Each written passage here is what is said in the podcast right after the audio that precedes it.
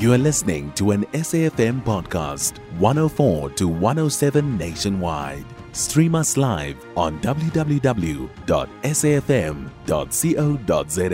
or via the SABC Plus app. SABC News, independent and impartial. Finance Minister Enoch Godongwana has announced additional funding to frontline public sectors such as health, education, and police services. Godongwana tabled the 2023 medium term budget policy statement yesterday. Funding of 24 billion rand this year and 74 billion over the medium term will be used to fund the 2023 2024 wage increases and the associated carry through cost in those sectors. For reaction to the medium term budget policy statement, we're joined on the line by Matshidiso Lencoasa as a budget researcher at uh, Section 27. A very good morning to you and welcome. Thank you very much for having me. So, what were your expectations as Section 21 going into this budget speech by the Minister, and were your expectations met?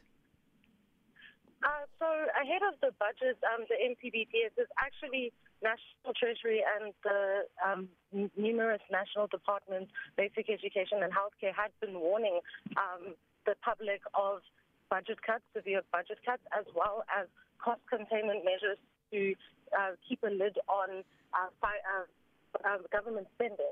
And while we understand that the fiscal um, position of our, it's important to have sustainable fiscal position so our budget be in check, but it is equally important to ensure that um, the human rights, particularly to basic education and healthcare, are met. Um, you know, are met using the budget.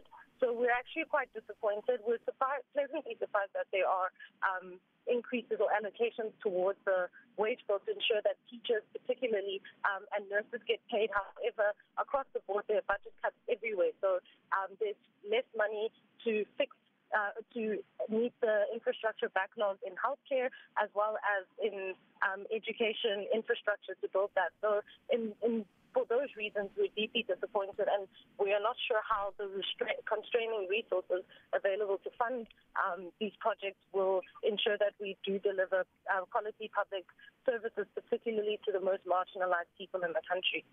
But it seemed like education and health services were partly saved from the budget cuts. As uh, uh, Godongwana announced additional funding for those sectors. Uh, are you not hopeful that uh, the budget allocations will improve service delivery in those uh, sectors, though? Um, so we're actually concerned because over the past decade, um, education and healthcare have been receiving um, just well increases that are below inflation. So the inflation rate is has been eroding uh, the allocations towards um, those services. Um, yeah, so we're actually concerned about the um, food inflation over um, food inflation as well as other forms of inflation overcoming the investment to education and healthcare, um, particularly. On a different note, and probably more positive, this year marks the 30th anniversary of Section 27, and you have launched a month long campaign to commemorate the 30 years of work for social justice and human rights. Tell us more about that campaign. Yes, so it is very, it is very exciting to um, that Section 27 to be part of Section 27's fifth year um, celebrations. Apologies for that. Um, what we are looking for, you know, we've done extensive work over the past 50 years in and with our partners in ensuring that education and healthcare uh, rights are protected, particularly for marginalized people. You know, when I was growing up, um, I just remember uh, seeing Section 27 on, this, on TV and seeing TAC and all the partners fighting for the rights um, for people who are HIV positive to get um, antiretroviral treatment, um, and you know, among and the drugs that are necessary to ensure the uh, quality healthcare um, access, which is a constitutional right. However, um, so that's quite positive. But the saddening thing is that with these budget cuts, um, especially to the HIV um, AIDS budget of one billion rand, we are concerned that it might undermine or regress all the progress that has been made um, by the country to um, to eliminate the HIV epidemic. Hmm. Over the years, Section 27 uh, has seen many landmark victories in the interest of human rights. Uh, we're talking about the eight year long life uh, Esidimeni case. Uh, it culminated this week about the deadly move of mental health care users out of a safe health facility into NGOs, which were ill equipped, in which at least 144 of them would die. And then uh, the, uh, the Michael uh, Komape case, where which saw uh, damages being awarded to the family of, uh, of the young boy who drowned in a toilet at, at the school.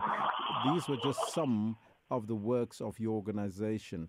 Um, and, and there's lots more, and, and, and you can probably highlight some of those for us that you think were crucial in Section 21's 30 years.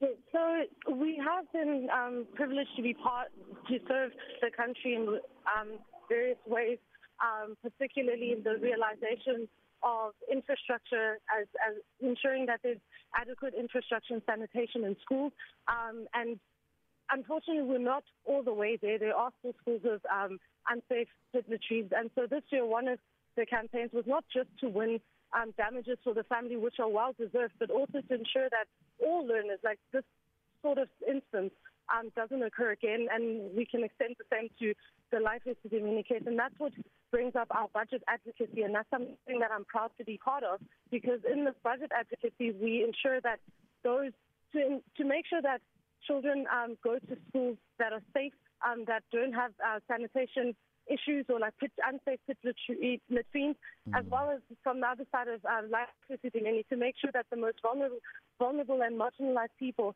um, their mental health is protected and they're treated in a way that advances that we need to ensure that there's budget allocations to make sure that um, those rights can be realized.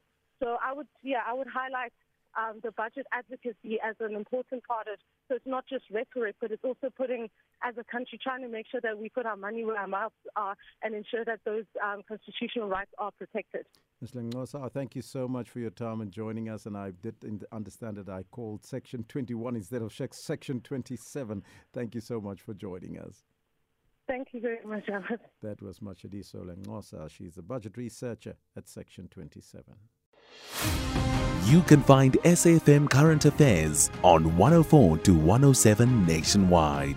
Our podcasts are available for download on all our digital platforms. SAFM, leading the conversation.